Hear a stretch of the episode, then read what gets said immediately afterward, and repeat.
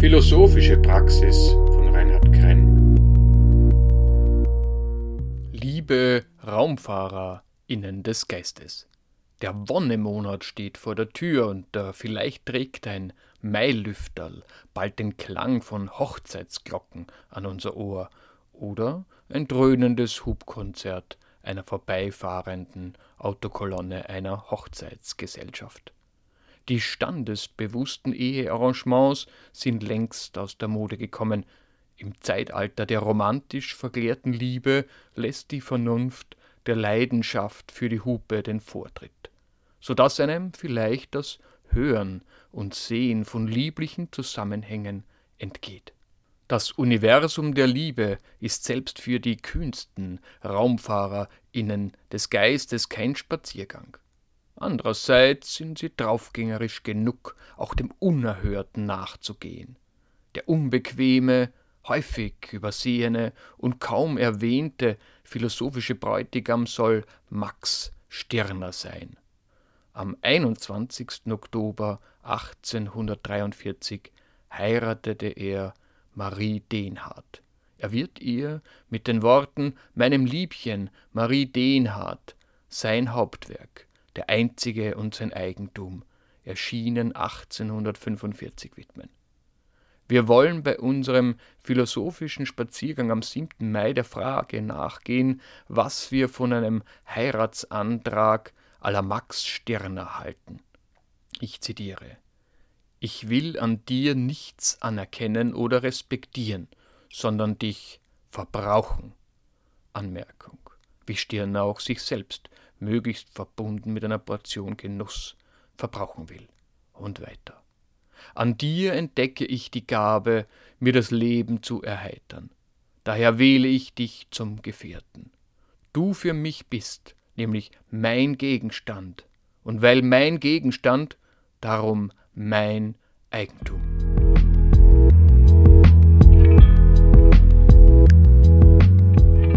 Protokoll des philosophischen Spaziergangs im Mai 2021 zum Thema Was ist ein Heiratsantrag à la Max Stirner?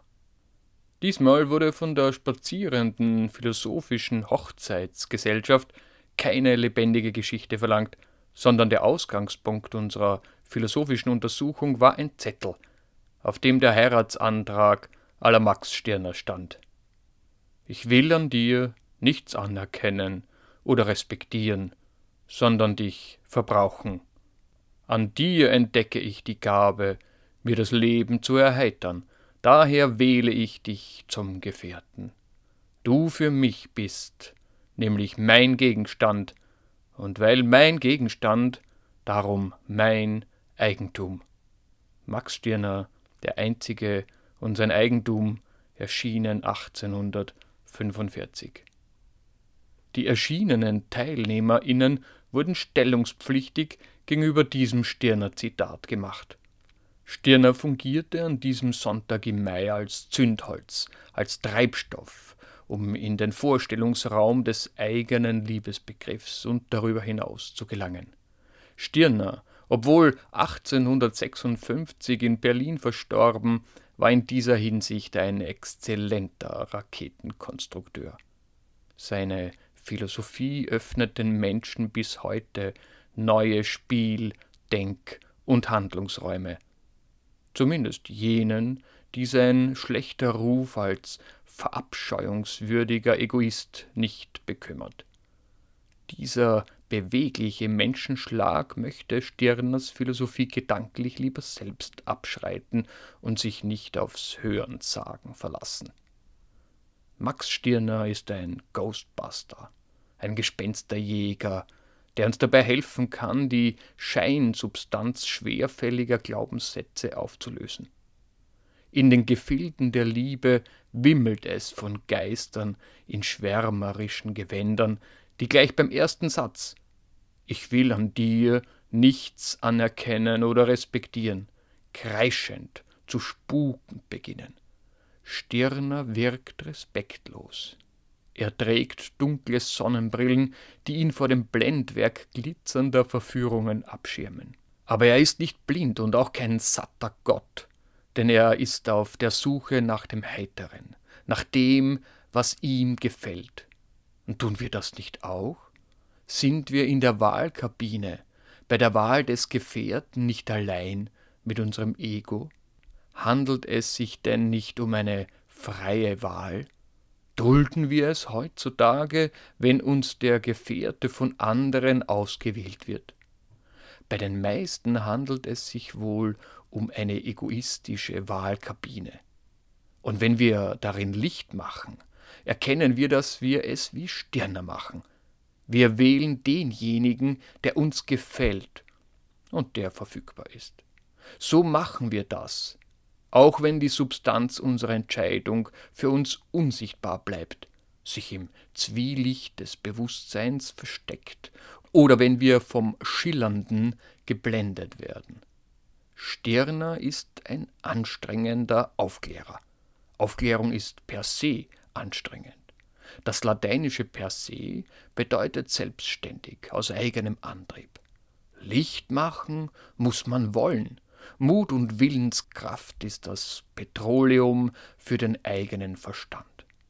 Wenn wir schon dabei sind, ein Licht zu machen, können wir auch das Dasein ausleuchten, damit wir uns in dieser Herberge wohlfühlen und die Gespensterfurcht verlieren. Gehen wir dabei sorgfältig vor und leuchten in den dunkelsten Gang hinein, erkennen wir, dass sich unser Dasein verbraucht. Wie lang dieser Gang ist, können wir nicht erkennen. Auch das grellste Licht des Gesundheitsmanagements, gespeist durch Genanalyse, Fitness-Tracker und Google Cloud Healthcare Data Engine, kann seine Länge nicht bestimmen. Johann Caspar Schmidt starb in seinem 50. Lebensjahr an einer Infektion, verursacht durch einen Insektenstich. Den kennen wir nun schon ein wenig, aber nur unter seinem Pseudonym Max Stirner. Machen wir uns jetzt auch mit seinem Begriff des Verbrauchens vertraut. Hat er denn nicht recht, wenn er diesen Begriff wählt, um den natürlichen Gang der Dinge zu beschreiben? Unser Leben verbraucht sich.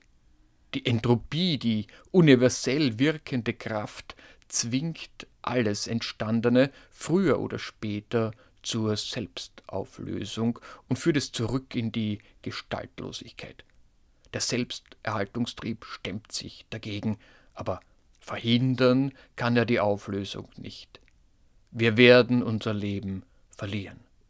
Der Verzehr unserer Lebenskräfte ist unser Schicksal. Was kann die Philosophie denn Besseres leisten, als uns Wege zum Amor Fati, zur Liebe zum Schicksal, zum Genuss des Daseins im hellen Licht unseres Bewusstseins aufzuzeigen, das möglichst viel Welt ausleuchten will, bevor sich unser Leben verbraucht hat? Der Satz, an dir entdecke ich die Gabe, mir das Leben zu erheitern, daher wähle ich dich zum Gefährten, ist das respektvollste und ehrlichste Kreuz, das wir in unserer Wahlkabine machen können. Menschen sterben, wenn sie nicht gesehen werden. Gesehen werden, entdeckt werden, heißt respektiert werden. Aufmerksamkeit ist ein Lebensmittel. Ich zitiere. Also was du vermagst, ist dein Vermögen. Vermagst du Tausenden Lust zu bereiten, so werden Tausende dich dafür honorieren. Vermagst du keinen für dich einzunehmen, so magst du eben verhungern, formuliert Stirner. Über die Liebe, die potenzierte Form der Aufmerksamkeit, das schönste, gefährlichste und natürlichste Feuer, das wir zur Verfügung haben, schreibt Stirner in seiner eindringlich schnörkellosen Sprache. Ich liebe sie, gemeint die Menschen, weil die Liebe mich glücklich macht. Ich liebe, weil mir das Lieben natürlich ist, weil mir's gefällt. Ich kenne kein Gebot der Liebe. Ich habe Mitgefühl mit jedem fühlenden Wesen und ihre Qual quält, ihre Erquickung erquickt mich auch. Einer der Gründe, warum Max Stirner zum Bräutigam des philosophischen Spaziergangs im Mai 2023 gewählt wurde, war ein Gespräch mit einem befreundeten Ehepaar über ihre Beweggründe, eine paartherapeutische Veranstaltungsreihe zu besuchen. Seit Jahren haben sie keinen Geschlechtsverkehr und der Mann meinte, er vermisse es, von seiner Frau als Mann gesehen zu werden. Es komme nicht zum sexuellen Akt, weil sie ihm auf dem Weg zu diesen Fackelspielen der Liebe nie das Gefühl gebe, begehrt zu werden. Mit der Leuchtkraft der Stirnerschen Philosophie könnte man formulieren, dass die Frau die Last dieses Gebots der Liebe vielleicht nicht tragen kann. Der Mann könnte den Sexualtherapeuten Stirner konsultieren, der ihm nüchtern mitteilt: Also ich liebe, weil mir das Lieben natürlich ist, weil mir's gefällt. Und nicht, weil ich der Frau gefallen will. Dein Liebesstereotyp determiniert dich und erzeugt eine bornierte Empfindung in dir. Nicht du zeigst dich deiner Frau, sondern dein gefrorener Glaubenssatz über die Liebe. Mit ihm ist es nahezu unmöglich, die Fackel zu entzünden. Dein Glaubenssatz macht dich möglicherweise unvermögend, deine Frau zu erheitern. Kommen wir zur letzten Wahlkabinenpredigt, induziert vom letzten Satz des Max-Stirner-Zitats. Du für mich bist nämlich mein Gegenstand, und weil mein Gegenstand, darum mein Eigentum. Das Problem mit unbeleuchteten Wahlkabinen besteht darin, dass die WählerInnen nicht wissen, dass sie eine Wahl getroffen haben und hinterher zu allerlei Beschwerden aufgelegt sind, ihre Entscheidungen revidieren und ihr unbewusst erworbenes Eigentum wieder loswerden wollen, wenn es unbequem wird und sich dadurch bemerkbar macht. Bei der Hochzeit des befreundeten Ehepaars vor beinahe 14 Jahren durfte ich eine Hochzeitsrede halten. Ich glaube, ich habe damals Arthur Schopenhauer zitiert. Heiraten heißt, mit verbundenen Augen in einen Sack greifen und hoffen, dass man einen Aal aus einem Haufen Schlangen herausfinde. Schopenhauer gilt als misogyn, wird also als frauenfeindlich kategorisiert und eingefroren, genauso wie Stirner als Egoist. Aber haben wir nicht soeben gelernt, dass stereotype Kategorisierungen die Tendenz haben, das Leben einzufrieren?